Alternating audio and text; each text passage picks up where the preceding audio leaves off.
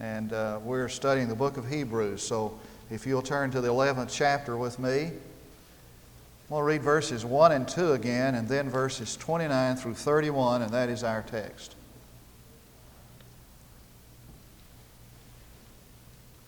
Hebrews 11, verse 1 reads Now faith is the assurance of things hoped for, the conviction of things not seen. For by it the men of old gained approval. Now skip over to verse 29, 30, and 31. By faith they passed through the Red Sea as though they were passing through dry land. And the Egyptians, when they attempted it, were drowned. By faith the walls of Jericho fell down after they had been encircled for seven days. By faith, Rahab the harlot did not perish along with those who were disobedient after she had welcomed the spies in peace. One of the big problems we have as Christians in biblical, interpret, in, in biblical interpretation is intimidation. I mean, when you compare yourself to people in the Scripture, it's easy to become intimidated. As a matter of fact, when I come to the 11th chapter of Hebrews and kind of make my way through there, I feel kind of like a little boy walking around in the Hall of Fame in Canton, Ohio, you know, with a baseball cap and a wad of gum in his, in his jaw. Just kind of in awe of the pictures and the stories of these great heroes in, in baseball. And what we're thinking while we're walking through there, some kid, is, you know, man, wouldn't it be wonderful if I could, you know, be like that? I'll never be like that. Oh, you know, they're just kind of in a totally different world from us. I mean, when you come through, you know, and you read through the 11th chapter of the uh, book of Hebrews, it just kind of, you know, takes you back to the, to the, uh, to the Hall of Fame. Wouldn't it be great if you could live like that? All these people live in a totally different realm from us. Here's a man who loved God so much that he didn't even die. The Lord just took him home with him. And here is a man who built a boat a hundred years before it had ever rained one time. And here is a couple fixing a little basket, covering it with pitch, putting their little boy in it, setting him out on the Nile, confident that God would not let him drown. Let's face it, to read stories like that is to be intimidated. And because of that, there are three things that need to be said right up front. The first is this that people are people. I mean, we're all the same, and the folks who lived in this time are the same as the, as the people who live today. I mean, we're no different. The folks of this store, of these stories, of these scriptures, are people just like us. They doubted more than they believed, and they never got through a day without sinning. When you, God doesn't separate, in His eyes, He doesn't separate, you know, here's a group of super saints, and here's the rest of us kind of muddling our way through life. I mean, these folks are the same as we. People are people. The second thing that needs to be said is this that God is God. Now, God is no different today than He was then. He hasn't abdicated any of His authority in life, He hasn't given up any of His power. It isn't true that God was more powerful in the first century than He is today. The Scripture says that Jesus is the same yesterday, today, and yes, forever. So that God is God. The third thing that needs to be said is that a miracle is a miracle.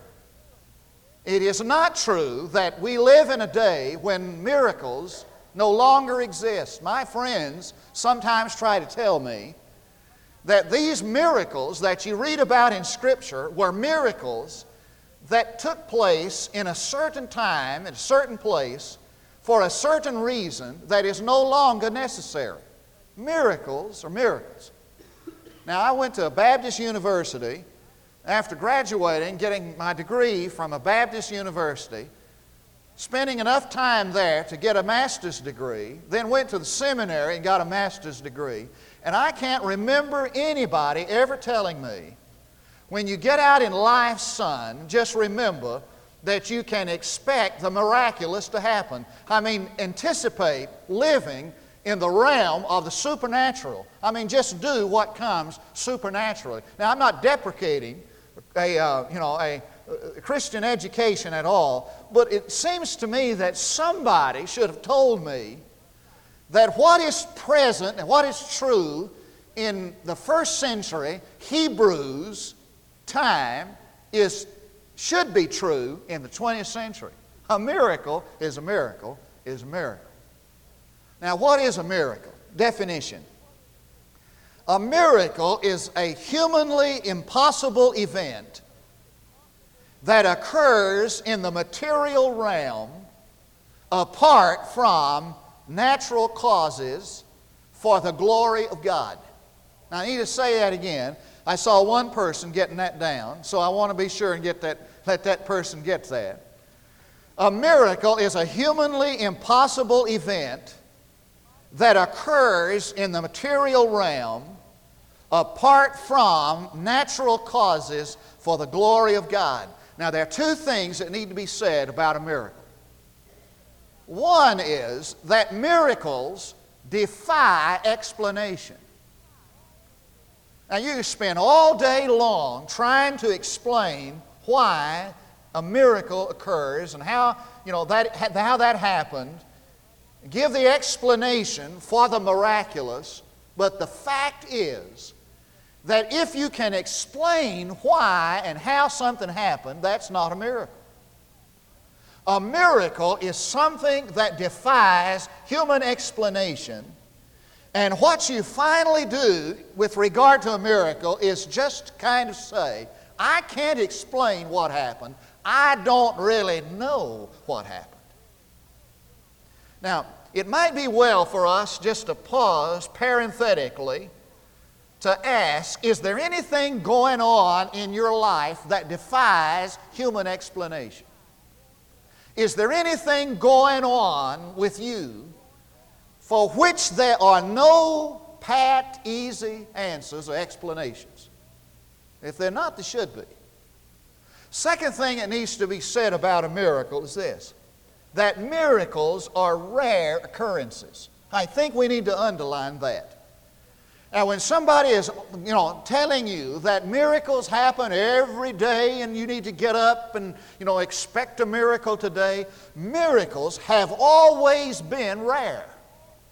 So that when you look through the Scripture and you look through religious history, you're not going to find many times where there are miracles, that is, those things that defy human explanation. Now, there are three miraculous events in our text, and I want us to look at them right now. I want to read again verse 29 because that's the first miraculous event. By faith, they passed through the Red Sea as though they were passing through dry land. What tremendous people this, these people must have been. I mean, these must be powerful men and women and faithful men and women. I don't know about you. I've seen the Atlantic. I've never seen the Red Sea. But I've seen the Atlantic. I've seen the Pacific. And I know what happens when a man steps out into the, you know, into the sea, into the, into the ocean. He sinks. And this says they, these people, passed through the sea as though they were walking on dry land through, dry, through the sea on dry land. They must have been tremendous people, fantastic, super saints. Well, who are these people he calls they? I want to show you. So we'll look back in the 14th chapter of the book of Exodus. Now, you need to turn to that. My uh, scholars here on the front row are turning rapidly, looking for Exodus. And we're going to look at the 14th chapter of, of this uh, book in the Old Testament Genesis, Exodus. And we're going to see who they are that he's talking about. I want to find out what kind of folks are the folks that walk in water and becomes dry land. We'll look at verse 10 of chapter 14. You look there with me. And favor. and, uh, and just remember, by the way, these guys have just come out of the Exodus. They've just come out of Egypt. Before them are the mountains and the desert and the sea, and behind them is the pursuing Egyptian army. So they're really caught in, they're, they're, they're squeezed in the, in the box canyon. They're trapped between the desert, the sea, and the Egyptians.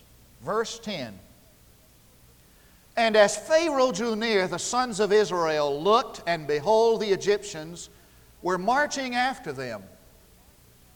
And they became very frightened. Now that's, that's what I would do. I mean, they panicked. It says, and they and, so, and the sons of, of Israel cried out to the Lord. The Hebrew is they screamed out, Help! That's what I would do. You know, I mean, these, these sound like this sounds like our kind of folks. He says, Then they said to Moses, is it because there were no graves in Egypt that you have taken us away to die in the wilderness? Sounds like a lot of folks I know complaining to the preacher. I mean, you got us in a jam here. Why have you dealt with us in this way, bringing us out of Egypt? Now, I want you to get the picture, I want you to get the profile of these folks who walked on dry land where once was the sea. There's panic there's terror, there's absolute hopelessness and despair, there's second guessing, there is grumbling and complaining. Sounds like us, doesn't it? I mean, people are people. And the folks in the first day are the same as in this day. These are our kind of people, people of people. But if you'll look at verse 13, show you something else. But Moses said to the people, Do not fear. Stand by and see the salvation of the Lord, which he shall accomplish for you today. For the Egyptians whom you have seen today, you will never see them again forever. The Lord will fight for you. The Lord will fight for you while you keep silent. People are people, but God is God. And the word is God will fight for you. Stand still and watch God go to work.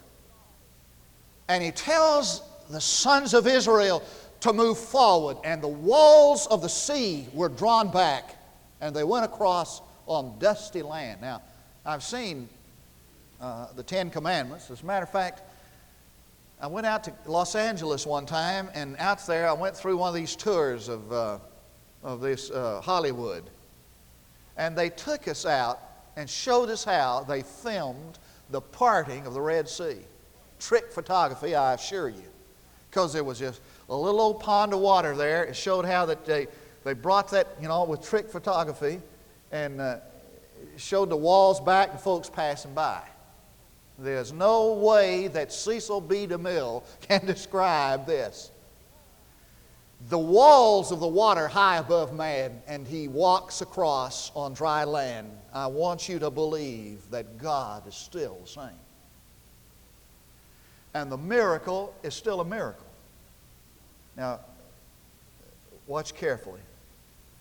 When I read this, every time I read this, I think about the pressures of life how that you and I just seem to be pressed on every side, all kinds of pressure.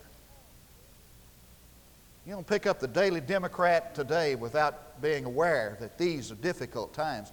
I met with some guys to pray Friday morning. One guy walked in, this is what he said. in times like these, we need an anchor. If there ever was a time when men and women in this community are under tremendous pressure, and we haven't seen the half of it yet, is this day of our life. There's so many of us who are trapped.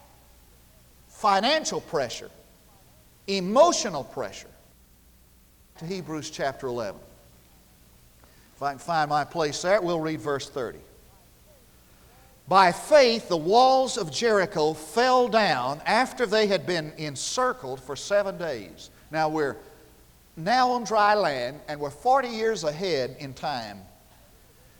And the children of Israel have come to the crossing of the Jordan, and there is before them this citadel of defense called Jericho. Now, these people who are facing Jericho are not glorious saints. As a matter of fact, they've just been wandering in the wilderness for 38 years, getting under Moses' skin. I mean, they're really giving him a hard time. Most of them have died in the wilderness, the older folks, and these are younger people who have, who have come from the loins of their parents, these grumblers of the wilderness, and they have seen their parents die. How many funerals Moses and Aaron held out in the wilderness is, you know, no way to count that.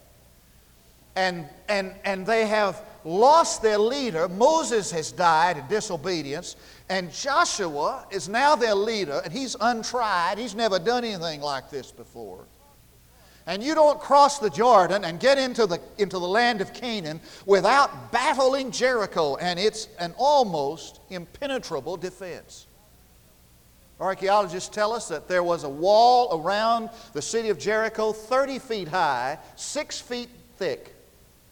And then there was a space of 15, 12 to 15 feet between that wall and another wall, and the second wall was 30 feet high and 18 feet thick, three times the thickness of the first wall. And in this space between, there were houses built. That's why in a moment you'll see that Rahab's house itself said was built upon the wall. It was in this space between the first wall and the second. And in this city of Jericho was uh, thousands of people, hundreds of thousands, and they were pressed into an area of land that was six acres in size. That's about the size of a large city block, isn't it? About six acres. So, in this city of Jericho, impenetrable defense were crammed these thousands of people behind these walls, six feet thick, 18 feet thick, 30 feet high. Now, poised before them, ready to move into the land, was these faithless folks who've wandered in the wilderness for 38 years. Many of them have never been in battle. Now, let's take a look at them. It's the sixth chapter of the book of Joshua. Now, everybody needs to turn to that. Sixth chapter of Joshua. My scholars on the front row are thumbing through now. I'm checking, getting that chapter. Sixth chapter, verse 1. When you find it, listen. Now Jericho was tightly shut because of the sons of Israel. No one went out, and no one came in. And the Lord said to Joshua, See, I have given Jericho into your hand with its kings and the valiant warriors. Sure, you have. I mean, can you see that? Here are these folks there before an undefeatable foe. And God said, See there? I gave you the city and all the warriors. Um, Jesus said somewhere, I remember, that if you, when you pray, if you believe that you have received it, you will receive it. It seems like a strange statement that if you believe you have it, you have it. You will have it. If you believe you've got it, you will get it. And he said to them, See, I have given you the city. You know the story. You want to check it out? It's verse 12 and verse 20 of some of those verses. I'll not take time to, to read them, but here's how it goes. He said, What I want you to do is, I want you to get all the people now, I want you to circle around the city uh, of, of Jericho every day. I want, the, I want the trumpets to blow, and I want you to walk around the city. And here are these people in Jericho just watching this strange event. I was out in Glorieta several years ago, and, and J. Winston Pearce was preaching on this, and he, everybody, it was Sunday morning, every, it was hot before they got into New York, everybody was sleepy. And he was, uh, you know, kind of droning on. You know, everybody was kind of nodding. He said, walking around. He's doing this march. He said, heel to toe, heel to toe, heel to toe. He's just doing this march. And directly he said, he just shouted at the top of his voice, hey! You know, I mean, everybody just came up about that high off the seat. Well, he said, now when you walk around this city, I want you to, trumpets to sound. On the seventh day, walk around seven times and shout. Now, I'm not I'm sure these folks didn't know too much about uh, military strategy, but that seemed pretty weird, even to them. Because people are people, and yet God is God. And on the seventh time around, on the seventh day, they shouted, and the scripture says, and the walls fell flat. The walls fell flat.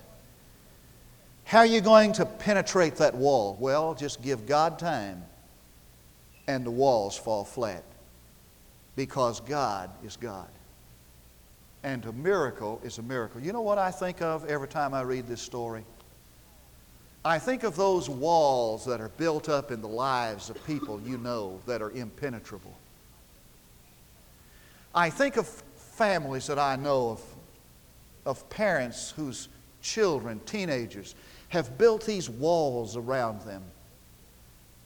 And it just doesn't seem like they get through to them anymore.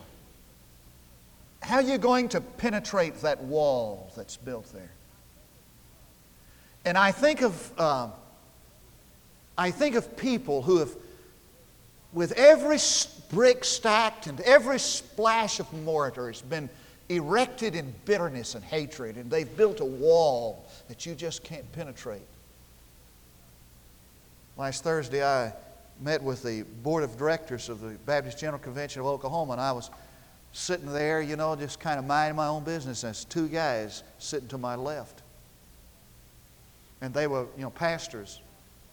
And one of them was a farmer pastor uh, of the place where the, the other guy was now pastoring and they were in conversation.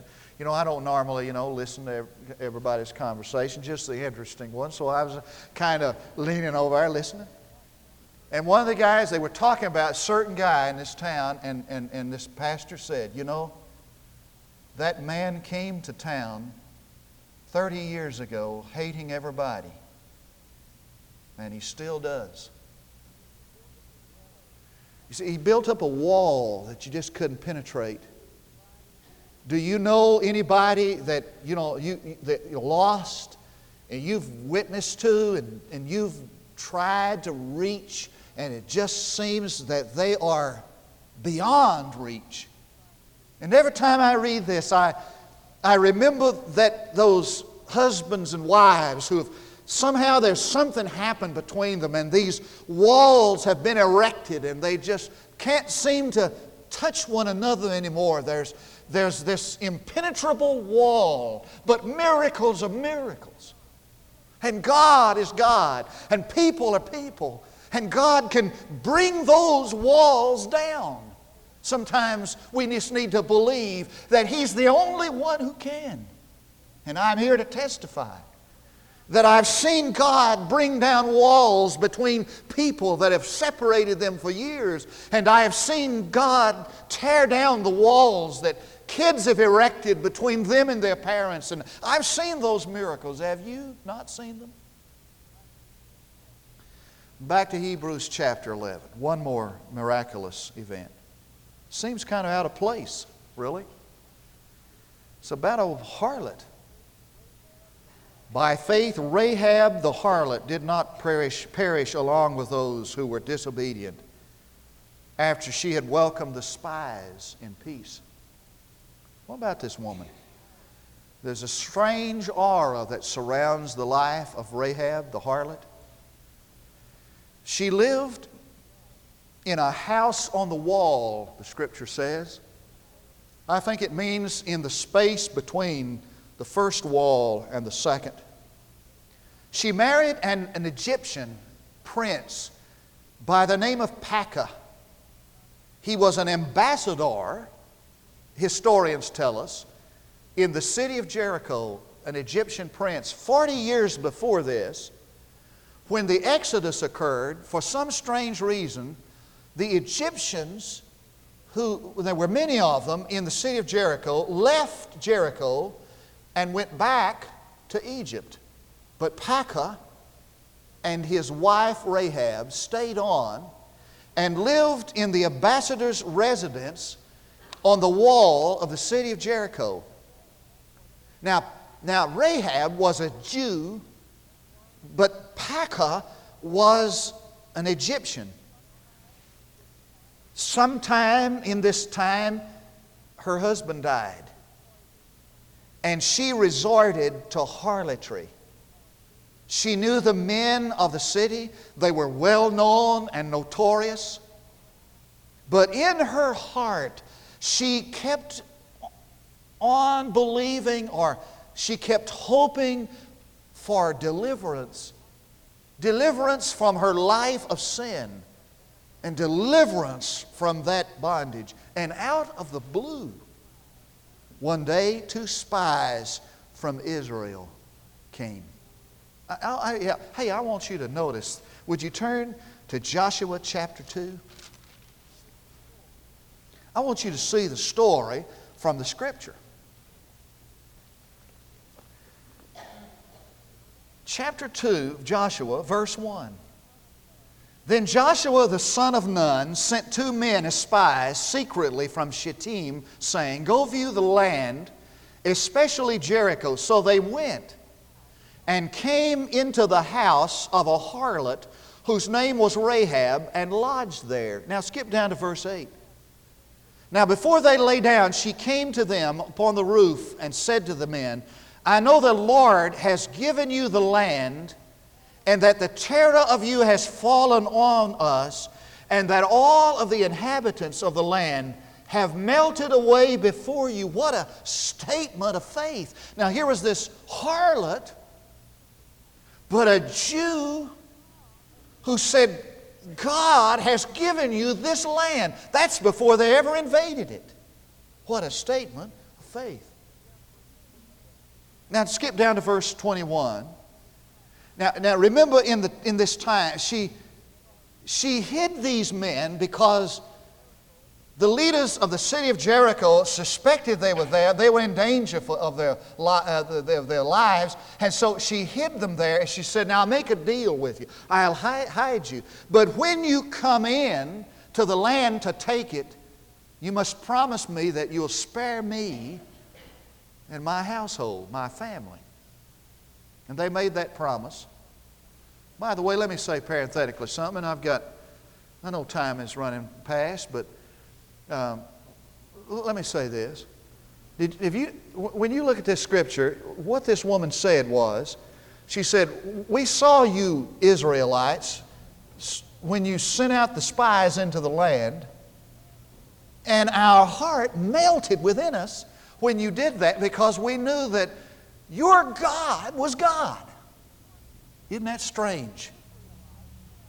When the Israelites sent out the spies, what they came back to say was, those folks are like giants over there. We like grasshoppers. When all the time, over here in the, in the land, they were scared to death of the Israelites, and the Israelites were scared to death of the Canaanites. That's why uh, Peter Lord talks about the grasshopper complex. He said, The grasshopper complex is this is that what we think about ourselves is what we think other people think about us. And the reason why they thought these folks in Canaan think we're grasshoppers is because that's what they thought about themselves. You get, up, you get my point? When all the time they were scared to death of them because they knew that God was God. Well, back to the story. I want you to turn to the sixth chapter now in verse 22. The sixth chapter and verse 22. And Joshua said to the two men who had spied out the land, Go into the harlot's house. Now the walls came down, and her house was on the wall, but her house was spared. Go into the harlot's house and bring the woman and all she has out of there as you have sworn to her. God is God a miracle is a miracle. And I take it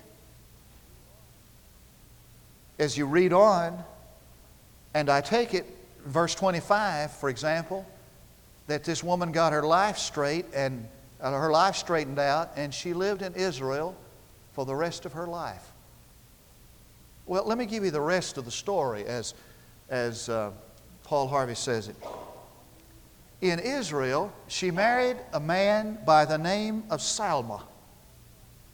He was of the tribe of Judah, and to that union was born a son by the name of Boaz.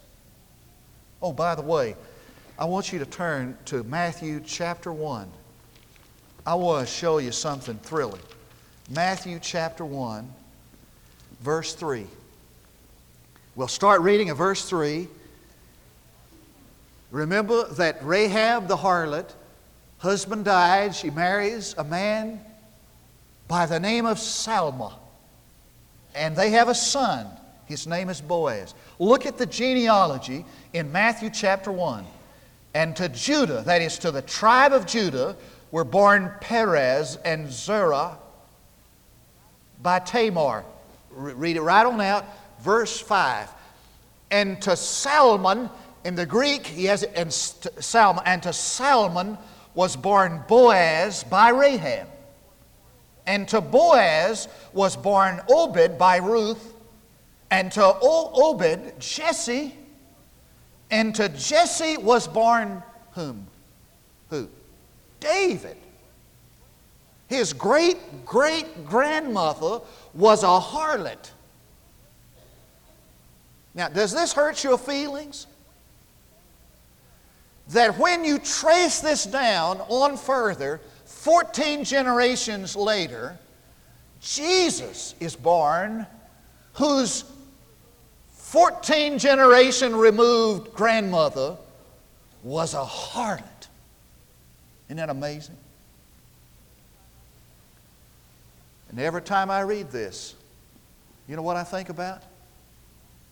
I think about people who've lost their reputation, who have made mistakes in life they wish they had never made. They can't bring them back. They've made terrible mistakes. They've lost their reputation. Oh, I've got good news for you. God is God, and a miracle is a miracle, and He can restore the lost reputation, and He can return you to the place of usefulness. Even a harlot, the great great grandmother of the greatest king who ever lived. Isn't that good news? A miracle is a miracle. Three words of application. You need escape from pressure? Who doesn't? I was talking today with some people who said, Man, I don't know how you stay under the pressure you do. You need escape from pressure? Count on Him to get you through the sea. People are people. God is God. The miracle's a miracle. He'll get you through the sea. Is there someone you can't reach? It has this impenetrable defense mechanism that holds you off at arm's length, somebody you love. Wait on Him to penetrate the walls. For God is God, and a miracle is a miracle. You need your worth restored. You have this terrible guilt. Trust Him to reconstruct your life. For God is God, and a miracle is a miracle. Let's pray together. Father, it's good to read the Scripture not be intimidated and know that you're the same God dealing with people that have the same problems. And we understand that the New Testament gives us the principles of the Christian life, and the Old Testament gives us the pictures of the Christian life. And we have such marvelous pictures of how you take down walls and part seas, use harlots. Gives us hope, gives us life, gives us faith. And I pray now, Father, for these moments of, of invitation and decision. That if there are those who are struggling, Father, with needs, that they look to the Lord who is the God of deliverance, hope, and help. Because I pray in Jesus' name.